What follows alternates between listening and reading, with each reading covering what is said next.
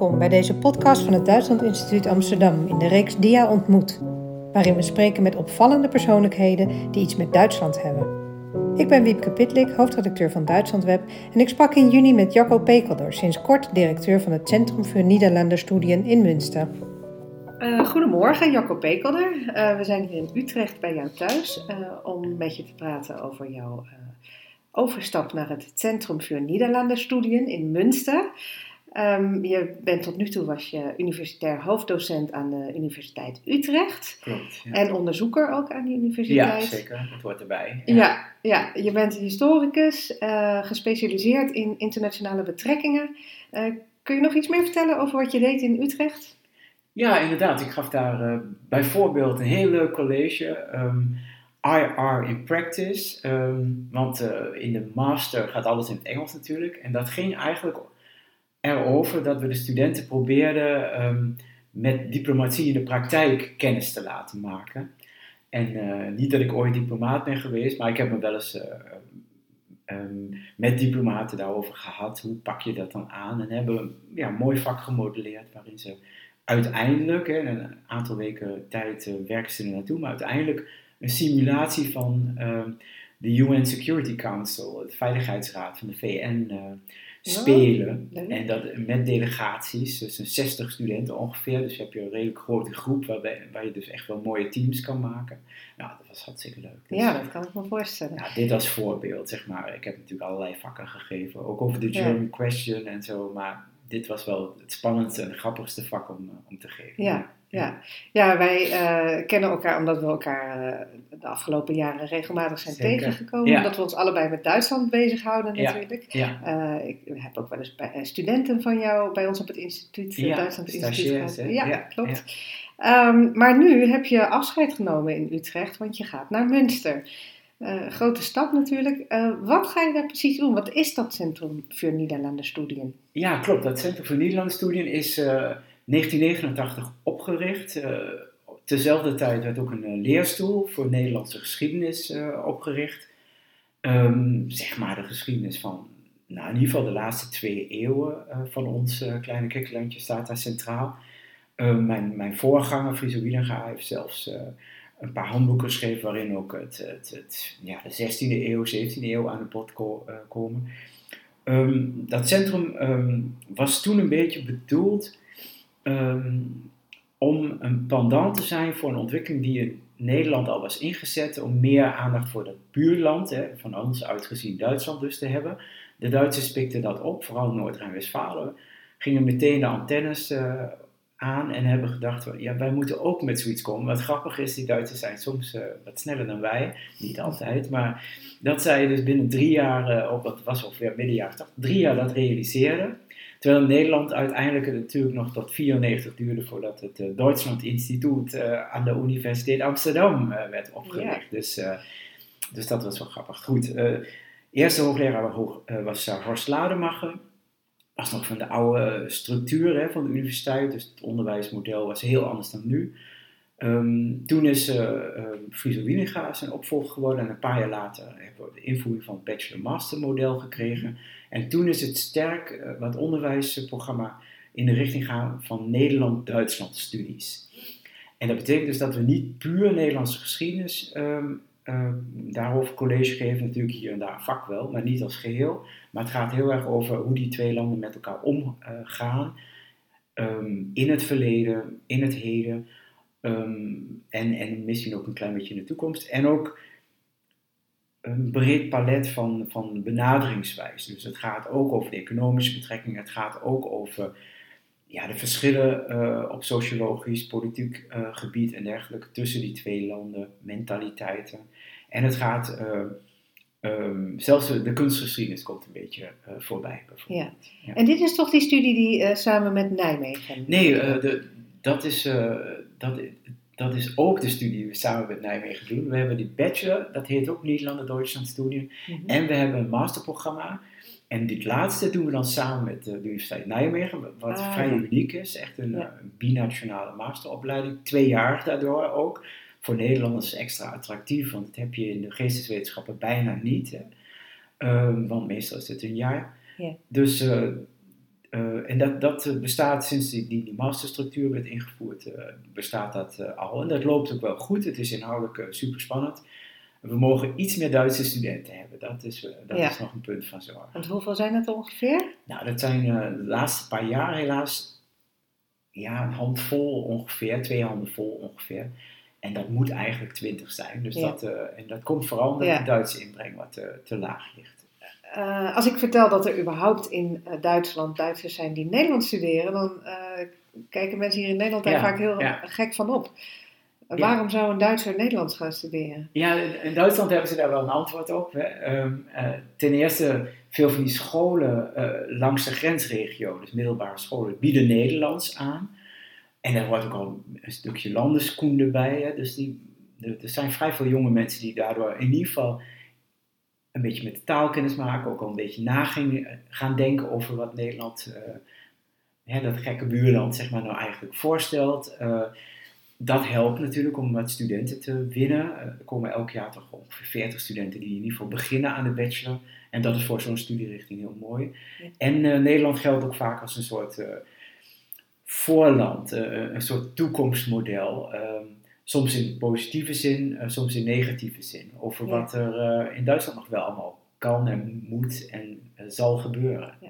ja. in mijn perceptie is, is er ook ontzettend veel op bestuurlijk niveau uitwisseling. Dus er komen heel veel delegaties vanuit Duitsland kijken in Nederland hoe wij bepaalde dingen hier aanpakken. Bijvoorbeeld naar de Rotterdamse haven of ook hier naar Utrecht. Hè? Het fietsbeleid in Utrecht is natuurlijk ook op sociaal gebied, het drugsbeleid. Nou ja, in Duitsland komt het er nu ook aan dat wiet gelegaliseerd wordt. Ja. Dus, ja, dat is wel interessant. Er zijn er wel verschillende dingen over te zeggen. Ten eerste leuk is fietsen. Uh, Münster is ook een enorme fietsstad natuurlijk, met ook een enorme fietsenstalling bijvoorbeeld bij het station. Ja. Allemaal kinderspel vergeleken met wat hier in Utrecht en ook in Amsterdam bijvoorbeeld van de grond getrokken wordt. En daar, daar denken ze dus inderdaad van Nederland is weer 30 stappen vooruit. maar ze vinden het natuurlijk ook wel bemoedigend dat dat in zo'n land als Nederland van de grond komt en zien dat als voorbeeld. Hier bijvoorbeeld de, de, de, de grote fietsenstalling aan de oostkant van het Centraal Station, de stadskant, zeg maar. Waar je zelfs met de fiets zo naar binnen rijdt, hè, alsof je een soort parkeergarage inrijdt. Eh, ja. Nou, dat vinden ze fascinerend. Dat ja. laatst als de burgemeester van Münster, die daar ook helemaal van uh, begon te gloeien, zeg maar, van oh, enthousiasme. Die was ook komen kijken hier. Uh, die, ja, die hebben dat allemaal wel gezien, inderdaad. Ja. En, ja, dus dat, dat is zeker zo die zorg, daar, daar, daar, daar kan je best wel wat kanttekening bij plaatsen. Mijn vrouw werkt toevallig in de jeugdzorg en dan weet je daar iets meer van. En uh, in Duitsland uh, um, um, er is een bedrijf buurtzorg bijvoorbeeld. En uh, dat, dat, dat komt een beetje uit het oosten van Nederland en heeft ook vestigingen in Münster. Oh ja? Maar dat is in Nederland niet per se alleen maar positief. Ook, ook, en ik weet dat het fijn nieuws geweest, hè? Ja. Maar het is inderdaad ook in het nieuws geweest door... Ja um, um, wat shady deals, zeg maar. Grappig genoeg is dat in Duitsland nog niet zo opgepikt. Oh nee? Uh, en, en ziet men alleen maar dat hippe bedrijf wat zo vlot uh, de zorg lijkt te ja. regelen. Ja. Dus soms denk ik, ja, sommige van de kinderziektes die we in Nederland dan uh, al langzamerhand, waar we uit, uit gezonder uit de voorschijn komen, die, uh, ik ben soms bang dat in Duitsland diezelfde kinderziektes gewoon ook nog weer doorgaan. Ja, Terwijl dus eigenlijk zouden ze daar ook leert, meer. Ja, ja, als je echt leert, zou je dat vermijden natuurlijk. Ja, ja, ja, dat is waar. Ja. Dus niet alleen maar een initiatief overnemen, maar ook kijken wat is daar misgegaan in eerste instantie en hoe kunnen wij dat beter doen. En uh, het drugsbeleid noemde jij ook al, dat, -hmm. daar zou je het zelf natuurlijk eh, kunnen zeggen. Maar goed, daar zijn ze wel alert op. Ja. ook omdat zo'n politiek zo'n gevoelig onderwerp is, daar daar, daar eh, is men wel heel erg voorzichtig. Ja. Om daar maar zomaar uh, schematisch zeg maar, voorbeelden over te nemen, daar, daar waakt men wel voor. Ja. Daar waakt men zich wel voor. Ja. ja. Nou, ben je al heel lang met Duitsland bezig eigenlijk hè, mhm. in je uh, werkzame leven. Hoe komt dat zo? Want je, hebt, je bent historicus. Ja, ja. Nou, ik kom bij de grens vandaan. In het oosten van Nederland ben ik opgegroeid in Twente, een heel klein dorp, Tubbergen. Um, ik moest eigenlijk zeg maar vanuit mijn straat, um, in plaats van dat ik linksaf liep naar mijn lagere school ging, zou ik rechtsaf lopen en dan natuurlijk uh, een kilometer of zeven doorlopen, maar dan was ik in Duitsland. Ja. Dus zo dichtbij uh, ben ik opgegroeid. die weg heet ook de Ulsenweg. En inderdaad, aan het eind van de, dat, eh, die weg ligt het plaatsje Ulsen Ja. in Duitsland. Eh, dat is één ding wat, wat mij wel gevormd heeft, denk ik. Duitsland was daardoor vrij vroeg vertrouwd. Eh, Kijk je op Duitse televisie? ja, zeker. Dat ja, hoor ja. ik heel vaak van Ja, eh, ja, dus, dat dat eh, heel veel verschil maakt. Hè? Ja, je had het meer, dan, eh, heette geen kabel nog. Mhm. We hebben het over zeg maar de jaren 70. Ehm, ehm, ehm, dus televisie via de ether, drie Duitse zenders, maar twee Nederlandse zenders. Ja. Duitse zenders die aantrekkelijke dingen brachten als af en toe op woensdagmiddag om een uur of vijf binnen toe. Eh, af en toe, eh, of nee, elke zondagochtend de zending met de maus. Keken wij niet zoveel thuis, maar eh, soms na de kerk gingen we koffie drinken met mensen mee. En dan werden wij voor de televisie geparkeerd, dat we een beetje rustig waren. En dan werd die Duitse zender eh, erop eh, opgezet, hè, met de zending met de maus. Wat in Duitsland blijkbaar een super populair jeugdprogramma was in die tijd. Eh, speelgoedcatalogus, zo'n beetje rond oktober viel een hele dikke speelgoedcatalogus van een groot speelgoedwarenhuis. In die tijd had je Pat Smit en zo in, in het oosten van Nederland nog niet zo sterk. Mhm. Ehm, van een speelgoedwarenhuis uit viel in de bus. Ah, Zo heb ik ja. bij wijze van spreken een beetje Duits leren lezen al op hele jonge eh, Ja. leeftijd. Dat soort dingen. Andere kant. Een hele eh, grote stap naar de, bijvoorbeeld de bestudering van de, de RAF in Duitsland. Ja, nou, dat was een ding Ja. wat, bij de vakantie soms voorkwam. eh, dat wij eh, over de groene grens noem je dat dan een beetje. hè, Dus een kleine grenspost richting Denemarken op vakantie gingen. En dat mijn vader zag er toen nog een beetje als een terrorist uit blijkbaar. Want hij had een volle baard, zo jaren 70. eh, en een eh, donkerkleurige zonnebril. De bedoeling was dat wij onze hele vouwwagen leeg gingen pakken bij die Ja. grens. En daar stonden inderdaad twee eh, douaniers met eh, machinepistolen. Eh, ehm, dus die spanning, Ja. en de- ik snapte nog net een beetje waar dat vandaan kwam. Ik keek al een beetje naar het nieuws en zo. Ja, Was soms daardoor ook wel vrij snel heb voelbaar. je wel meegekregen. Ja. Maar inderdaad, de echte, echte draai kreeg ik tijdens de studietijd. Ik was eerst erg gek op Italiaanse geschiedenis. Mhm. Maar op een gegeven moment ben ik Duitse geschiedenis eh, gaan bestuderen. Pruisen eh, in de 18e eeuw. eh, de eenwording van Duitsland in de 19e eeuw. Tegen de achtergrond van de eenwording van Duitsland rond 1990. eh, ben ik daar va- vak over gaan volgen. En ook verdere opdrachten rond dat vak gaan doen. Bij de toenmalige hoogleraar Kees Wels in Utrecht. Ja. En zo ben ik eh, echt serieus bij de Duitse geschiedenis uitgekomen. En wat ik daar interessant aan vond, is dat eh, de grijze verschillen, zeg maar. Dus de, in eerste instantie denk je gewoon, die Duitsers die tikken ongeveer hetzelfde als wij. Ja. En dan kom je erachter, oh nee, alles is toch weer net iets anders. Dat vond Ja. ik het fascinerende. Dat is- heeft me altijd zeer geboeid. Ja. Niet de grote exotische ehm, afwijkingen, maar juist die, eh, die schijnbaar dezelfde dingen die stiekem heel anders, eh, op hele andere Ja. tradities bijvoorbeeld teruggaan. Nou ja, je hebt ook in Duitsland gewerkt, hè? Je Ja, bent, eh, Klopt. ehm, Ik ben, ik ben bijvoorbeeld, ik heb wel meer dingen in Duitsland gedaan, ook daarvoor al wel, maar het belangrijkste was het, het, het gasthoogleraarschap. Ja, Europese studies eigenlijk, Europaicum noem- noemen ze dat daar, aan de Universiteit van het Saarland in Saarbrücken. Ja. Precies. En dat heb ik een heel jaar gedaan. Dat heb ik gewoon een heel jaar eigenlijk gedaan wat een, in Nederland een bijzondere hoogleraar eh, in vijf jaar bij elkaar doet. Want ik gaf gewoon acht vakken, het hele eh, excursie naar Nederland met Duitse studenten, al dat soort Ja. zaken. Het was ontzettend leuk. Eh, deels van de vakken echt over Nederland. Dat was natuurlijk ook de bedoeling. Ze, kochten, ze, ze kozen daar bij dat Europese programma als een soort boegbeeld altijd wat zij dan noemden een gasthoogleraar. Je was eigenlijk meer te gast natuurlijk. ja, En eh, het, het gastland was je dan eigenlijk, eh Ja. vertegenwoordig je dan, om dat programma een beetje meer eh, kleur te geven. Ja. En, en binnen de universiteit vooral.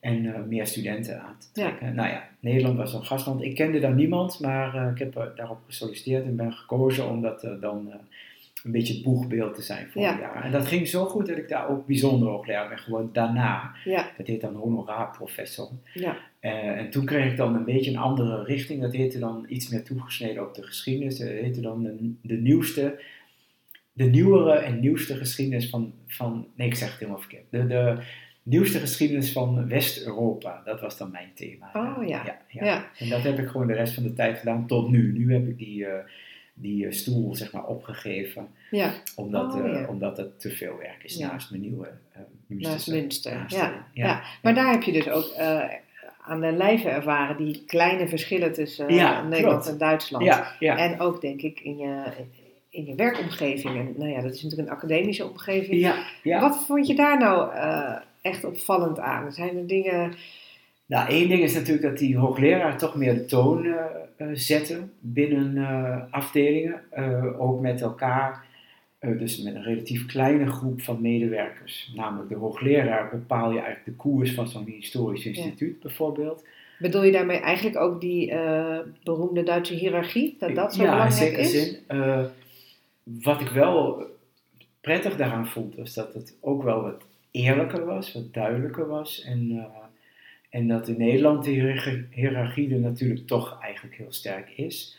Maar eh, een beetje verscholen blijft onder de zogenaamde egalitaire structuur die, Ja. er, eh, die, er, is- eh, die er is. Of eigenlijk, wordt- structuur is dus een beetje misleidend. De egalitaire sfeer leidt ertoe dat de, de, de, de hiërarchische structuur ehm, onzichtbaarder eh, Ja. wordt. In Duitsland is het wat evidenter. Wat ik wel eh, ehm, niet zo goed vond in Duitsland is dat, eh, dat, eh, dat de wetenschappers toch wel een, behoorlijk precaire status hebben daar.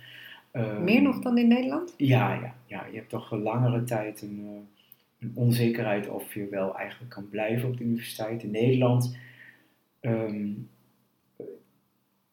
is er toch nog altijd meer, al is het wel wat minder wo- geworden dan, dan 30 jaar geleden, maar is er toch meer, veel meer middenkader met een vaste aanstelling. Ehm, ehm, ik zie nu ook wel, omdat er iets meer oog voor is voor de tekorten ehm, van, van onderwijzend en, en, en, en onderzoekend personeel aan de Nederlandse universiteiten, zie ik toch dat er sneller weer vaste contracten worden uitgedeeld dan een tijd geleden, ook in de geesteswetenschappen. In Duitsland is de structuur nog altijd erop geënt dat je uiteindelijk, als je, als je geluk hebt, word je een keer hoogleraar. En er zijn wel iets meer eh, professoraten te verkrijgen dan in Nederland. Maar als je geen hoogleraar wordt, dan, eh, ja, dan krijg je eigenlijk nooit een vaste aanstelling. Echt waar? Ja. bij elke vakgroep zijn er een paar uitzonderingen, een soort regelbaantjes, die voor de helft eh, ook een soort universitair docentschap zijn. Hè. Dan ben je academische raad of zo. Mhm. Maar, maar dat zijn er maar een paar. En niet elke leerstoelgroep heeft daar één iemand van. Maar een hele instituut heeft daar misschien twee of drie mensen. Ja. En dat zijn maar heel weinig eh, middenkaderbanen die eh, vast zijn. En Ja. de rest is allemaal, eh, na twaalf jaar maximaal moet je eruit. Is dat een gebrek aan geld of hoe komt dat? Nou, deels, deels gebrek aan geld, deels zeer verankerd gewoon in het systeem. En daardoor heel moeilijk te veranderen. Ja. Er komt wel iets met tenure track, dus dan is het toch meer de belofte, je wordt nu aangesteld, maar als je het goed doet, mag je hier blijven en krijg je een vast contract. Ehm, dus men ziet wel dat, eh, dat het eigenlijk een beetje zou moeten veranderen, dat het sociaal een beetje onverträglich is, hè? dat het Ja. eigenlijk niet te doen is en ook niet te rechtvaardigen is. Maar ehm, ehm, er is ook wel een overtuiging dat dit toch een soort red race is waar de kwaliteit eh, uiteindelijk eh, de, eh, de doorslag gaat geven. Dus dat je, Ja. als je echt kwalitatief hoogwaardige mensen in hoogleraarschappen wil eh, hebben, dat dit nodig zou zijn. Ik betwijfel dat wel een beetje, Ja. maar dat is, dat is toch cultureel, zit dat heel sterk verankerd in, in, in Ja. het academische wereldje. Ja. Leidt er misschien ook toe dat er meer mannelijke hoogleraren zijn? Ja, dat, ja, ja, dat is een goede vraag. Dat weet ik niet zo goed. Ik zie wel dat er, dat er toch in de nieuwe benoemingen ook wel veel vrouwen eh, zijn. En, en, bij, en meer dan in Nederland is er ook eh, de verplichting om tijdens de benoemingsprocedure eh, iemand, een, een gelijkstellingsbeauftragte in te schakelen. Hebben ze gelijk weer zo'n mooi woord voor dan? Ja, ja, en dat is Ja. iemand die, dat is vaak dan een vrouwelijke hoogleraar, die als eh, extra taak heeft eh, op te letten of tijdens benoemingsprocedures aan de, aan de, Ja, de ja. gelijkwaardigheid. Een soort diversiteitsadviseur. Ja, wat ik wel interessant vind is dat dat wel heel sterk nog gaat over, eh, over vrouwen eh, in, Mhm. in die posities. Terwijl in Nederland de diversiteit al breder wordt uitgelegd. Ja. En dat, eh, dat, dat staat dan soms wel op spanning. Ik denk ook wel dat er wat spanningen soms dan zijn ehm, met de nieuwere discussies over, over gender. Ja, ja, ja, ja inderdaad. Ehm, nou ja, jij moest daar natuurlijk eh, je plek vinden als Nederlander. Ik Ja. kan me voorstellen, je vertelde net dat het wat hiërarchisch is, dus dat het duidelijker is, die eh, structuren. Ja, ja, Dat kan natuurlijk een voordeel en een nadeel zijn, want het is daardoor ook ehm, misschien makkelijker om te weten hoe het hoort en eh, dus Ja. de regels te leren en dan kun je je daar aan Ja, houden. ja. Aan de andere kant kan je ook sneller een regel overtreden. ja. Heb je dat eh, gemerkt? Ik bedoel, in Nederland is het misschien wat makkelijker.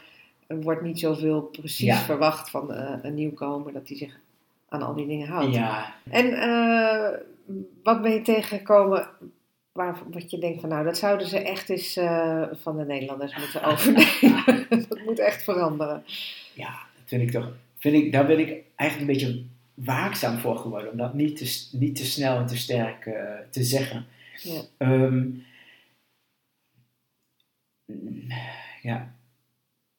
Veel dingen gaan toch best. eh, ook, ook de, de, de. Nou ja, ja, inderdaad. Oké, sommige dingen, de bureaucratie vind ik wel vervelend. Ehm, maar eh, dit zeg ik niet om de bureaucratie, om het beeld van de Duitse bureaucratie in het algemeen te bevestigen. Er zijn ook bureaucratische dingen die in Duitsland veel sneller en gemakkelijker gaan. Maar eh, ik ben nu ook eh, leidinggevende van een aantal medewerkers. Ehm, de manier waarop vrije dagen en dergelijke geregeld zijn, de een beetje krampachtige manier waarop met home office eh, wordt omgegaan, ehm, ademt nog iets te veel een geest van controle, is beter dan, Ja. dan, eh, dan vertrouwen. En dat vind ik in Duitsland soms wel jammer. Ja. Dat, eh, en dat is in Nederland, ehm, en daar me- merk je misschien die sfeer hè, van de jaren negentig in, van eh, deeltijdwerk, eh, ehm, meer verantwoordelijkheden Ja. centraal stellen en het afronden van, je, van je taken, zeg maar, centraal stellen, in plaats van uren. Ja. Ehm, het gevaar ervan is natuurlijk dat mensen ook in Nederland, denk ik, soms toch te veel uren draaien. En dat in Duitsland mensen soms iets meer opletten of ze zich niet zelf in de vernieling draaien. En in Nederland is het natuurlijk wel erg neoliberaal soms. En in Ja. Duitsland eh, is men iets bedachtzamer op dat vlak. Ehm, maar het, het, het voordeel is dat in Nederland dan soms de kleine bureaucratie rond, eh, rond eh, werk iets eh, geringer is. In Nederland, in ja. Nederland. Ja, ja. ja. En dat is wel, ook als leidinggevende, maar ik denk ook als werknemer, is dat wel prettig. Ja. Ja. Het viel me in de eh, coronapandemie ook weer op. Ja. Op Duitsland werd berichten wij natuurlijk veel daarover. Ja. En er kwam steeds in het nieuws dat er de regels voor het, eh, de Bijvoorbeeld. dus Ja. je ziekmelding, Goed. moet nog echt via de dokter in eh, Duitsland vaak. Hè? Ja, klopt. ja, dat eh, klopt. En ook studenten komen soms met een doktersverklaring. Ik vind het soms ook pijnlijk, want dan zie je ook de diagnose, eh, in ieder geval een deeltje van de diagnose staat erop.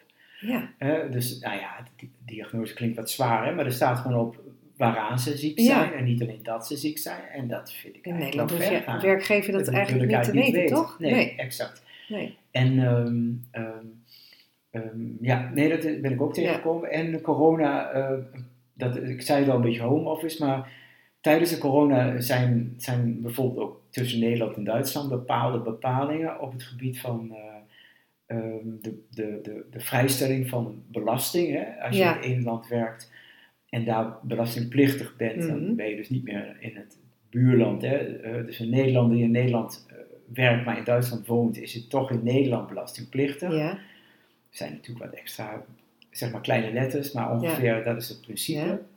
Ehm, maar als hij dan te veel uren in Duitsland werkt, dus thuiswerkt bijvoorbeeld, eh, dan eh, geldt ineens toch weer Duitse ja, belastingplicht. ach ja. En tijdens corona is dat eh, opgeheven, is altijd weer ehm, voor, een aantal paar, paar, voor een paar maanden gebeurd. Dus er moest ook elke keer, die opheffing moest weer verlengd worden Ja, of geschorst is, is dan waarschijnlijk de officiële term. En dan op een gegeven moment werd het weer, eh, ehm, werd het, was het gesprek weer, oké, ja, corona gaat nu eigenlijk ten einde. We kunnen weer thuiswerken.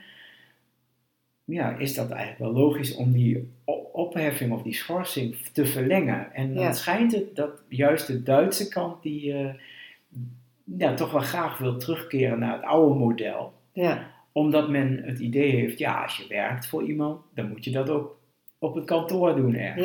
En, eh, of in een fabriek. En het kan niet zijn dat je dat thuis doet. Ja. Is dat ook nog steeds zo sterk in Duitsland, die aanwezigheidscultuur? Dus degene die het eerste op het werk is en het laatste naar huis gaat, Oh, zo.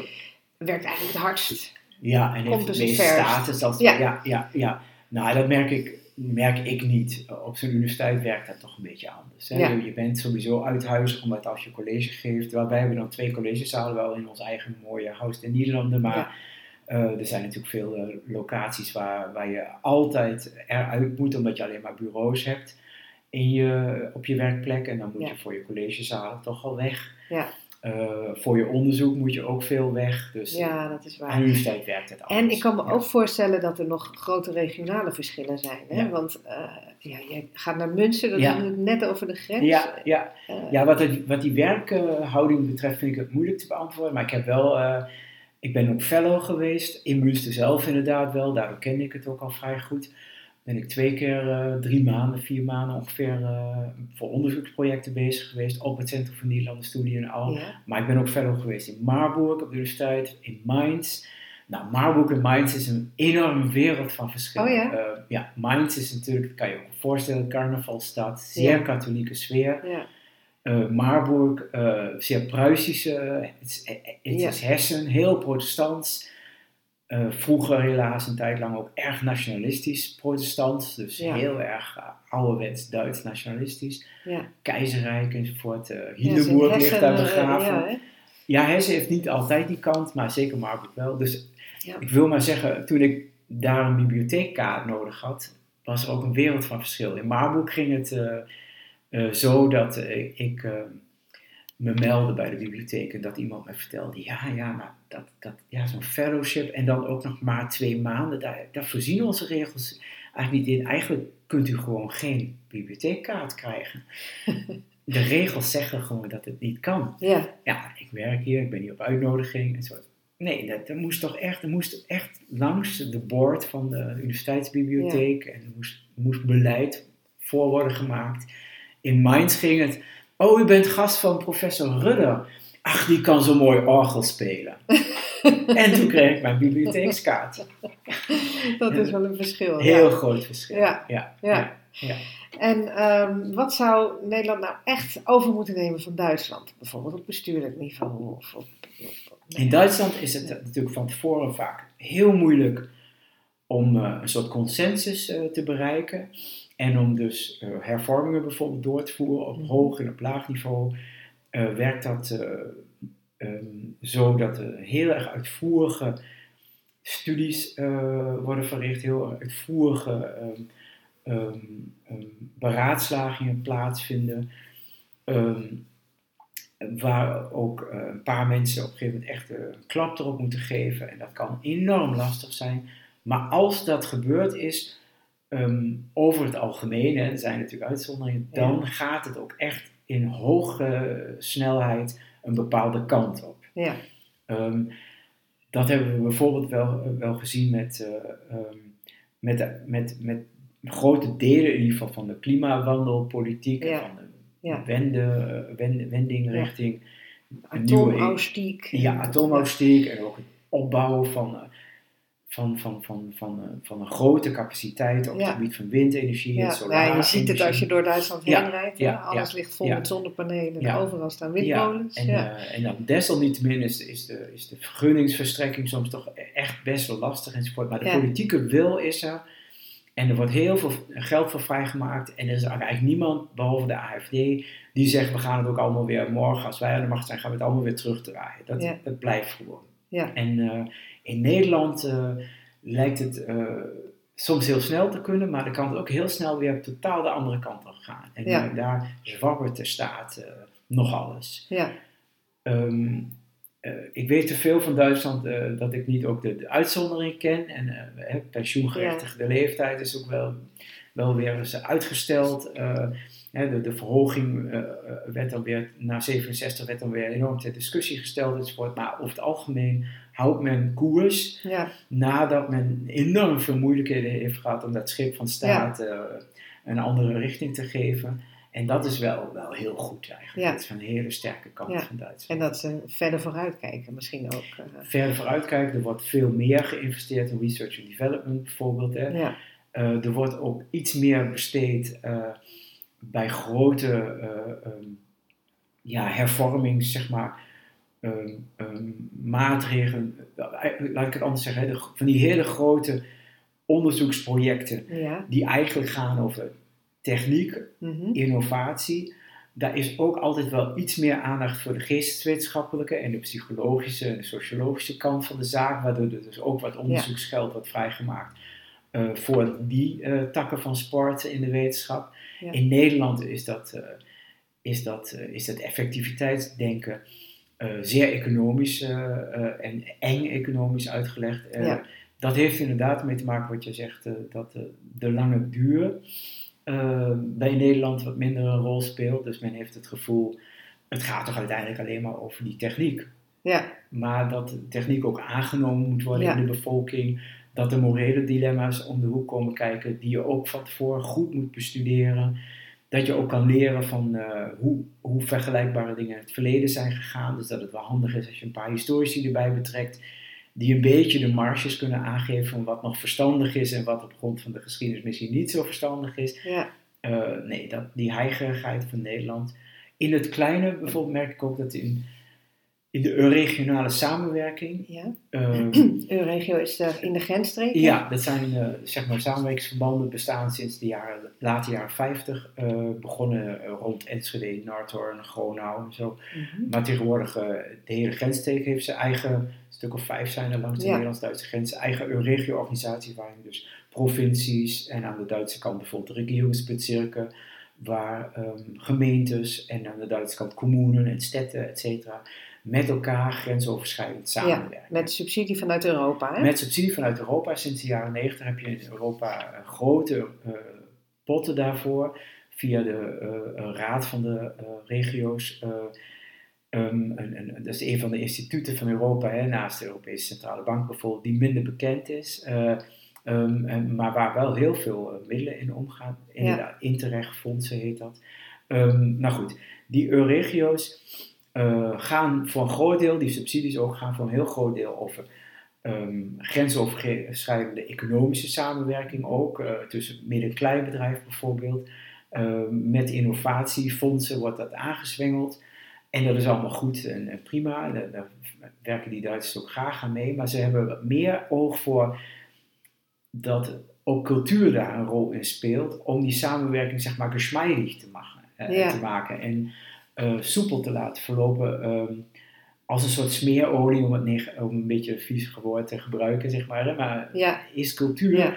is elkaar leren kennen, eh, eh, eh, is heel belangrijk Ja. om een soort breed platform eh, van nachhaltigheid, ook eh, van, van dat het levensduur krijgt en dat iedereen op een gegeven moment het ook aanneemt als, zo- dat het een soort tweede natuur wordt om de grensoverschrijdende samenwerking met alles wat je doet mee te denken en in Ja. te passen in je structuren. Ja. Dat daarvoor die cultuur heel belangrijk is. En, dat, eh, en daarbij zit natuurlijk een beetje een groot besef ook van, ja, we zijn ooit van een plek gekomen, hè, eh, Tweede Wereldoorlog, eh, de ellende van de Duitse agressie in Europa, ehm, waar we totaal geen oog meer hadden voor eh, de niet-Duitse cultuur. Wij moeten Ja. veel meer investeren in elkaar en het kennen leren, leren Ja. van elkaar enzovoort. Ehm, Ik moet dat overigens zeggen, ja, maar in praktische zin vond ik dat bijvoorbeeld in de coronapandemie toch af en toe weer eh, missen. Dan, Maar in Nederlandse kant of ook in Duitsland? ook, in, ook in Duitse kant, Oh, ja. ja. Dat, ze, dat Ja. ze eigenlijk niet lijken te beseffen bijvoorbeeld dat het dan handig is om ook informatie over de regels in de grensstreek in het Engels dan wel Ja. Nederlands aan te bieden. Ja, ja, ja, dat is me ook wel opgevallen. Dat het, dat, eh, waar je bijvoorbeeld in de bus in Duitsland, eh, in Münster bijvoorbeeld, maar het is in de grensstreek, in het Nederlands, Engels, Turks, Arabisch enzovoort, heel veel informatie wordt aangeboden. Dat corona eh, vaak heel erg in het Duits bleef. Maar ik moet wel zeggen, mijn grote, ja, tot mijn opluchting ook een beetje, eh, de Nederlandse corona-app die kon niet omgaan met buitenlandse inentingen. Ja, Ik werkte inmiddels al eh, in het eh, najaar vorig jaar, eh, 2021, Ja. al in Duitsland. Op een gegeven moment werden ze daar een beetje zenuwachtig, deden ze daar een beetje zenuwachtig over de Janssen-inenting die ik Oh had ja, ja. Nou, niet te veel details te noemen, maar het kwam erop neer dat ik dacht, ja, als ik, het zou best eens kunnen dat ik straks de grens niet meer overkomt, omdat ze dat Janssen zo vervelend Ja. vinden. En eh, ik moet hier toch college kunnen blijven geven. Dus eh, toen heb ik me, maar ze begonnen wat sneller met de boosters en dergelijke. Ja. Dus toen heb ik me een eh, booster laten bezorgen in Duitsland. Daar zat toch weer haken en ogen aan later. Maar het voordeel was in ieder geval, de Nederlandse inenting die ik had, die kon ik al uploaden in de Duitse eh, corona Ja. warn app van het eh, Robert Koch Instituut.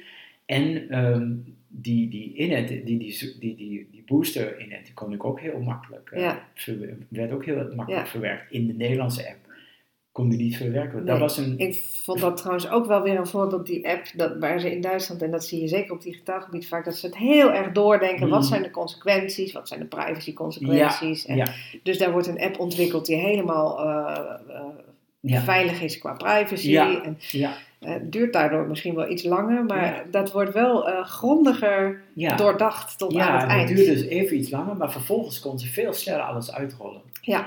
En toen ging het tempo ook adembenemend. eh, Ja. Hoewel dat hier in Nederland ook vaak het geval is. Hoor. Maar Ja. de booster, dat duurde... Ik had dus, ik Maar had hier beginnen ze vast en bedenken, nou, we zien later wel hoe het... eh, Ja, dat en het grappige goed natuurlijk... Nou goed, over de, over de corona en over de afhandeling van heeft iedereen een mening. Het gaat ook allemaal een beetje te ver. Wat ik, wat ik denk wel, wel klopt, wat mijn waarneming was, was dat, dat in Nederland door de verder, eh, verdere vooruitgang op het gebied van digitalisering ook een nadeel eh, opdook. In Duitsland hebben ze geen DigiD. Ja. En ehm, dat zorgde ervoor dat ze er gewoon vrede mee hebben. Dat je helaas twee dingen nodig hebt. Je hebt eh, iemand moet zijn Ausweis of zijn paspoort of zoiets tonen. En daarnaast ehm, de eh, digitale ehm, app, eh, de, het identiteitsbewijs kunnen laten zien. En vaccinatiebewijs kunnen laten zien. En je moet die twee met elkaar afgleichen. hè. Je moet Ja. even... En dat is natuurlijk een beetje knullig, maar oké, dat is het. In Nederland ging men ervan uit dat die app voldoende moest zijn. En dat is de reden waarom die Nederlanders niet om kunnen gaan met die buitenlandse codes. Terwijl in, Ja. in Duitsland vonden ze het prima dat ik gewoon een, een foto maakte met mijn eh, handy van de, van de Duitse, van de Nederlandse ehm, ehm, vaccinatie eh, Ja. ehm, QR-code. En die QR-code werd gewoon, inge, de informatie die daarachter zit, werd gewoon ingeladen in die Duitse Oh, corona-warn-app Ja, omdat het, daarmee bewijs ik natuurlijk nog niet helemaal dat het echt over mij gaat. Maar in combinatie met mijn Ausweis, Ja. met mijn paspoort, was dat voldoende. En dat, eh, ja, dat, dat, in Nederland hebben we ook het nadeel eigenlijk van, de, van dat we zo idealistisch denken over dat je identiteit helemaal in die app gevangen moet kunnen worden. En in Duitsland, ook uit voorzorgsmaatregelen, willen ze eigenlijk niet de hele persoon. ja, dat ook. En ik heb ook het gevoel Hebben. dat ze in Duitsland er rekening mee houden dat de bevolking vrij oud is Ja. en heel veel mensen daar Ja. niet mee om kunnen Nee. gaan met al En er die digitale meer- toepassingen. Dat klopt. En ook toch meer vluchtelingen daar bijvoorbeeld. Meer, Ja. meer mensen dus met een Ja, de een of andere, eh, eh, zeg maar, eh, status, ehm, die, eh, die, die toch uit een hele andere samenleving komen, Ja. die soms ook, doordat ze onduidelijkheid hebben over hun status, misschien niet zo makkelijk toegang hebben tot een of andere digitale code Ja. eh, enzovoort. Ja. Dus Ja. daar, daar hebben ze ook mee over. voor. Maar zeker ook eh, eh, de oudere mensen bijvoorbeeld, die nog niet totaal... gedi- die, die nog een beetje digibeten zijn, inderdaad. Ja. ja, ja, precies.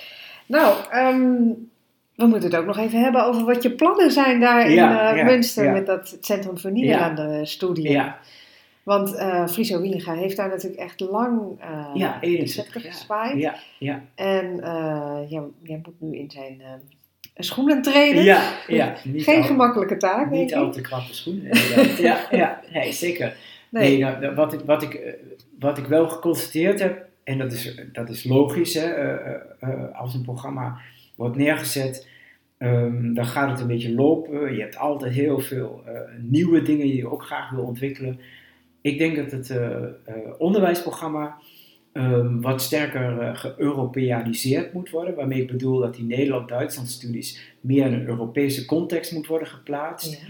En ehm, meer op mo- momenten moeten worden opgezocht waarbij je de Nederlands-Duitse betrekkingen met de betrekkingen van Duitsland met andere Europese staten vergelijkt. Ja. Uh, nu zit er soms in het programma toch iets te veel focus op alleen dat Nederland-Duitse, dat bilaterale. Ja. En ook alleen de, uh, zowel de betrekkingen als de vergelijking wordt vaak alleen maar Nederland-Duitsland gedaan. En ik denk dat het belangrijk is om uh, bijvoorbeeld ook de Deens-Duitse betrekkingen. Dus andere bilaterale betrekkingen. Ja, ik heb ook al, ik had er al voordat ik ooit voor de, over deze functie had nagedacht, want ik, ik had er helemaal niet bij stilgestaan dat ik hier uh, naartoe kon, kon komen. Maar um, um, ik was al een tijd lang bezig met een onderzoek over de, Duitse eenwording in de 19e eeuw, waarin ik niet Duitsland centraal stel, wat meestal gebeurt. En hoe Duitsland Europa voor allerlei problemen stelt. En hoe slecht Duitsland wel niet is. En dat redeneert ook meestal toe naar 1914, na het uitbreken van de Eerste Wereldoorlog. Al, die, uh, al die, uh, dat soort onderzoeken. Uh, maar ik wilde eigenlijk zeggen, ten eerste eens kijken naar de periode tot de Duitse eenwording, tot 1871, totdat Bismarck het eindelijk voor elkaar krijgt, nadat Duitsers al een jaar of 40 daarmee bezig zijn, midden, jaar, midden 19e eeuw. En ten tweede wilde ik eigenlijk kijken hoe hebben die buren eigenlijk dat proces waargenomen. En dus hoe hebben de Fransen, ja. de Britten, de Russen, de Polen, de Italianen, de Nederlanders, de Denen dat proces waargenomen. En hoe hebben ze ook geprobeerd mee te sturen uh, door hun ideeën ja. daarover. Over dat, dat hè, in de toekomst waarschijnlijk vrij sterke, uh, centraal geregeerde Duitse, die Duitse nazistaat die daar zou gaan ontstaan. Hoe kunnen wij daar zelf meesturen, zodat eigenlijk onze eigen grandeur, onze eigen macht daarvan gaat profiteren, in plaats van juist uh, misschien eventueel dat het negatief zou uitpakken. En het grappige is ook dat veel mensen, veel, veel van die landen eigenlijk dachten dat ze daarvan uh, van konden profiteren. Dat, het, dat ze veel minder bang voor dat ene Duitsland Oh, waren ja. dan wij vaak veronderstellen. Ja. Ja. Ja. Ja. Dus daar is al veel over bekend, of moet er ook nog veel Nee, over dat is eigenlijk een vrij uniek uh, onderzoek. dat is natuurlijk. uh, waardoor, nee, dat is gek genoeg is daar, zeker in onderling verband, is dat nauwelijks bestudeerd. Ehm, en uh, dat is eigenlijk gek, maar ook wel weer logisch. Duitsers zelf hebben de neiging, dus Duitse, mijn Duitse collega's hebben de neiging toch toch, en dat is misschien ook wel heel prettig, uh, heel kritisch vooral naar Duitsland te kijken. Ja. En de rest van Europa eigenlijk uh, meer te zien als reactief. Dus Ja. uh, de Duitsers willen iets en de rest van Europa schrikt zich dood en gaat dan bedenken hoe ze daar in godsnaam op moeten reageren. Ja. En ze veronderstellen ook dat de rest van Europa dus zeker negatief op de- daarop reageert. En zeker de Duitsers eigenlijk zal proberen af te remmen enzovoort. En die veronderstellingen blijken toch eigenlijk niet te kloppen. Maar ik wil het eigenlijk hebben om hun, zeg maar, hun werkambities. Hè. Dus er zijn weinig Duitse historici die plannen hebben gemaakt om zo'n soort onderzoek op te zetten. Ja. En eh, bij, bij, eh, bij buitenlandse historici die van buitenaf naar Duitsland kijken, blijft het onderzoek vrijwel altijd beperkt tot de relatie van één land Ja. tot Duitsland. Dus Ja. eh, goede Engelse collega's of goede Franse collega's hebben meestal alleen maar gekeken naar de Britse relatie met Duitsland of de Franse precies. relatie met Duitsland. Ja. Dus mijn idee was, en dat is wel een a, a job natuurlijk, maar mijn idee was ik ga zes buurlanden tegelijk eh, bekijken, Ja. waaronder natuurlijk Nederland. En dat plan kon ik eigenlijk vrij makkelijk omvormen in mijn nieuwe functie naar eh, een, een, pro- een po- poging om het netwerk wat we al hebben, wat ook heel, eh, heel succesvol is geweest de afgelopen 20, 30 jaar, om dat nog wat verder uit te breiden met aan de ene kant Duitse vergelijkbare instituten, dus de wetenschappelijke instituten in Duitsland zelf, die bijvoorbeeld met de Pools-Duitse relaties zich bezighouden, met de Frans-Duitse Oh, ja. relaties of met de Deens-Duitse relaties. En aan de andere kant met eh, organisaties zoals het Duitsland Instituut in Amsterdam, Ja. die van buitenaf naar Duitsland kijken. Die Ja. niet in Duitsland zelf gevestigd zijn, maar die wel al jarenlang zich met de Duitse, Europese en Duitse, bijvoorbeeld Duits-Nederlandse relaties vanuit eh, Amsterdam zich bezig. Ja. Ja. Daardoor zou je dus al eh, een veel sterker netwerk vormen Ja, ook. dat is mijn idee. Ja. Ja. Ja. En daar ben ik natuurlijk ook al, al lijntjes voor aan het eh, leggen. En heb ik ook ideeën voor, voor, voor gezamenlijke conferenties en dergelijke. Voor, Ja. En hoeveel medewerkers heb je ongeveer? Ah, grofweg gezegd, hè, maar dan tel ik zelfs eh, studentenassistenten mee, eh, Mhm. 25. En ehm, ja, de wetenschappelijke staf, daar ongeveer 10 mensen eh, zitten Ja. daarin. En die waren ook enthousiast over dit plan. Ja, ja, ja, die vinden dat wel mooi. Ja. Ja, ja, En die hebben ook, denk ik, al zo hun eigen onderzoek waar ze al langer mee bezig Hmm. zijn, wellicht. Ja, zeker. zeker. En, maar je hebt in Duitsland ook, ehm, ehm, dat is juist dat is de, dan de keer, de, de, de, misschien de positieve kant, in ieder geval vanuit de leidinggever gezien. Je hebt de kans ook om nieuwe mensen aan te stellen. Dus je Mhm. kan al vrij snel, omdat er, er helaas ook steeds weer mensen uit moeten. Je hebt Ja. steeds, eh, allemaal akelige managementtermen, maar de turnover is vrij Ja. hoog.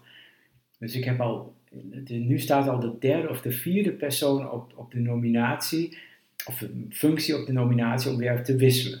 Ach. Soms omdat mensen zelf gekozen om weg te gaan, en gelukkig eh, is dat ook gebeurd. Ja, Maar ook omdat eh, mensen helaas hun contract niet verlengd mogen worden. ja, Het voordeel was in één geval in ieder geval, want eh, sommige mensen had ik ook liever niet laten gaan, maar het voordeel was soms ook wel dat iemand eh, zag het al aankomen en heeft gewoon gelukkig zelf een mooie functie in het bedrijfsleven gevonden. Maar ik Ja. heb weer iemand aan kunnen nemen dan die net weer andere accenten zet. ja, we hebben ook een bijzonder hoogleraar op het gebied van de economische betrekkingen. ja.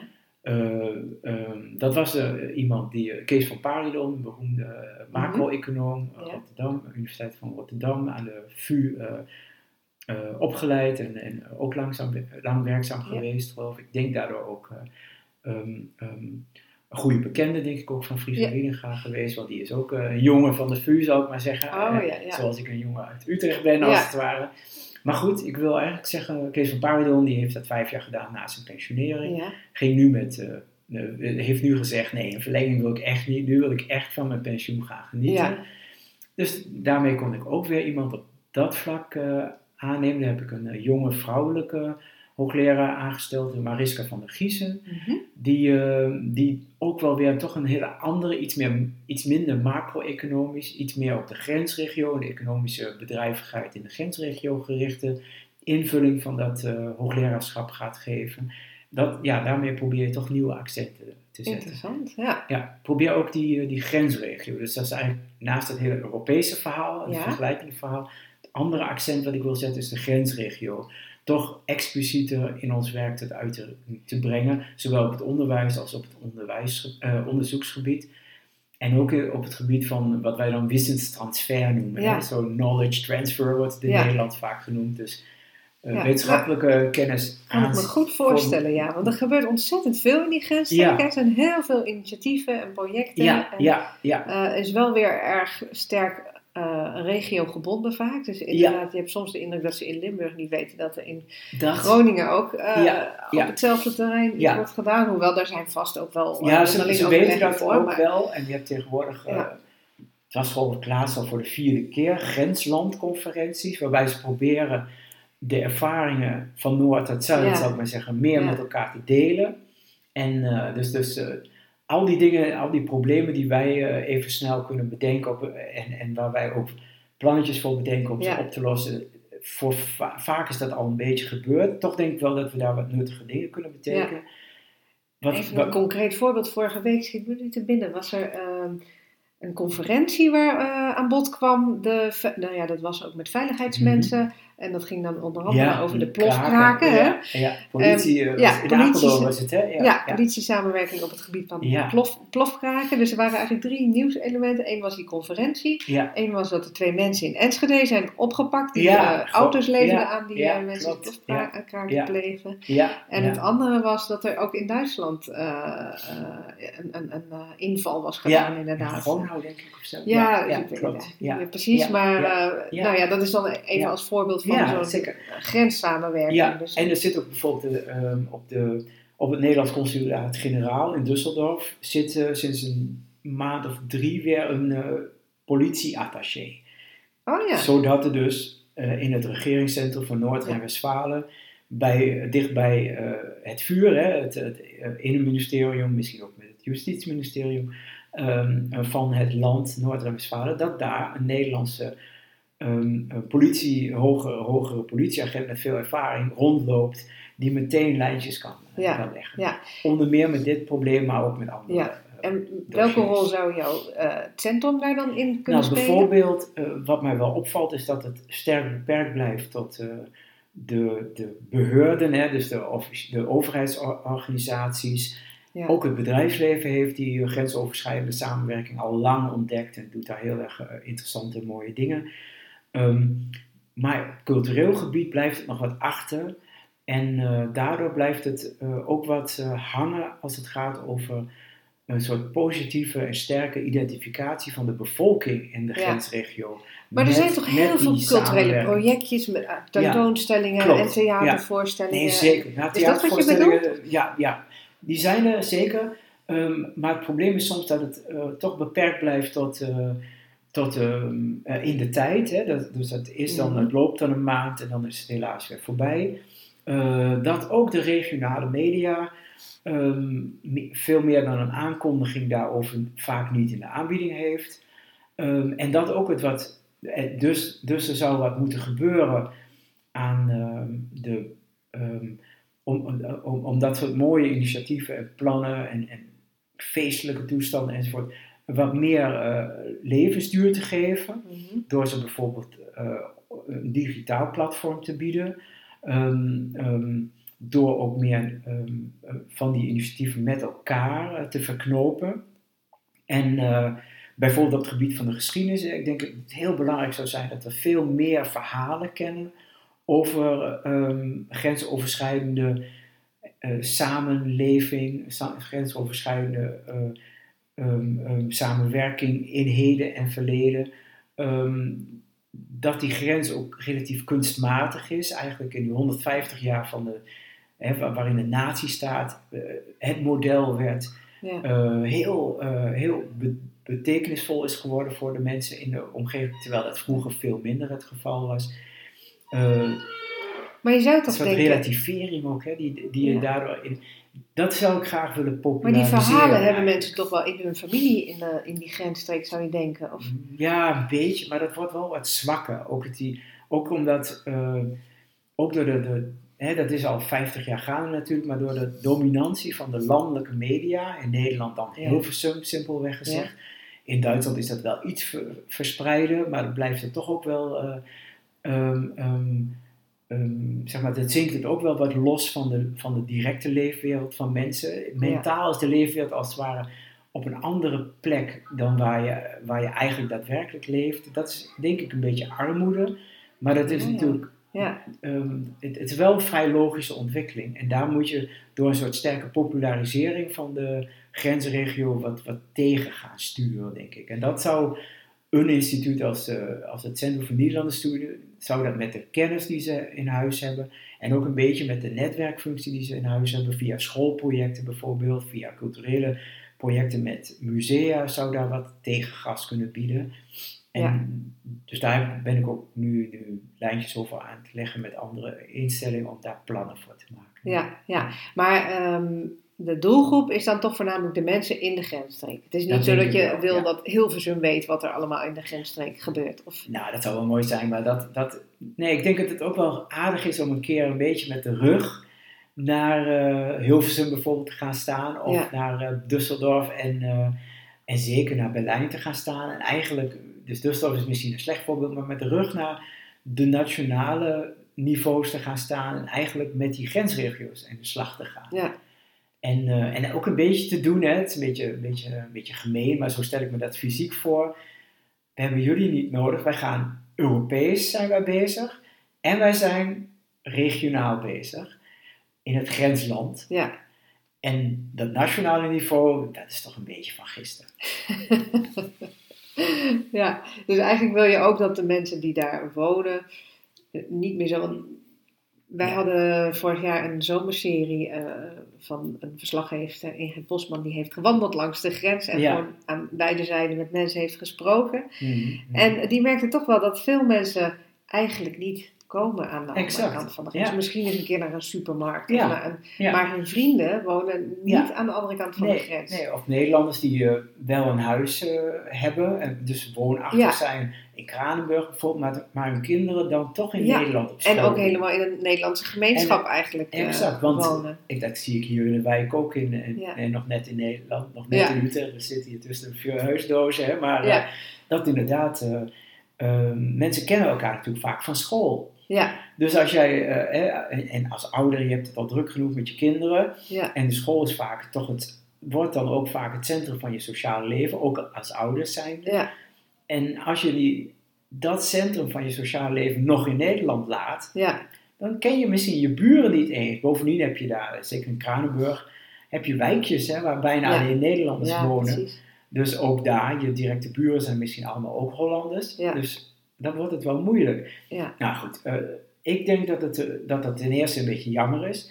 Ten tweede dat daardoor allerlei kansen eh, blijven liggen op, eh, op, op ontmoetingen, maar ook op samenwerken, ook economische samenwerking, eh, daardoor op een wat lager niveau blijft steken dan het eigenlijk eh, zou kunnen.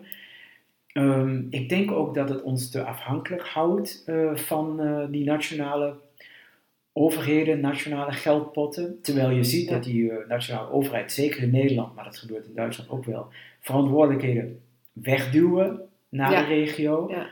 Eh, niet altijd met het bijbehorende geld, daar, daar moet eigenlijk ook nog wat aan gebeuren. ja, Maar eh, eigenlijk moet die nationale overheden zich wat minder gaan bemoeien eh, daarmee, wat er allemaal gebeurt.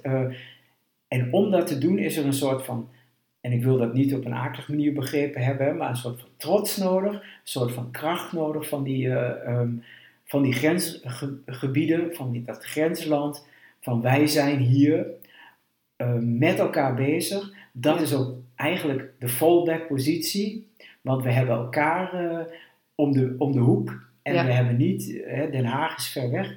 Wij gaan het met elkaar doen en we, hebben, we, we tappen Den Haag aan, we tappen Europa aan op de momenten dat we dat nodig hebben. Ja.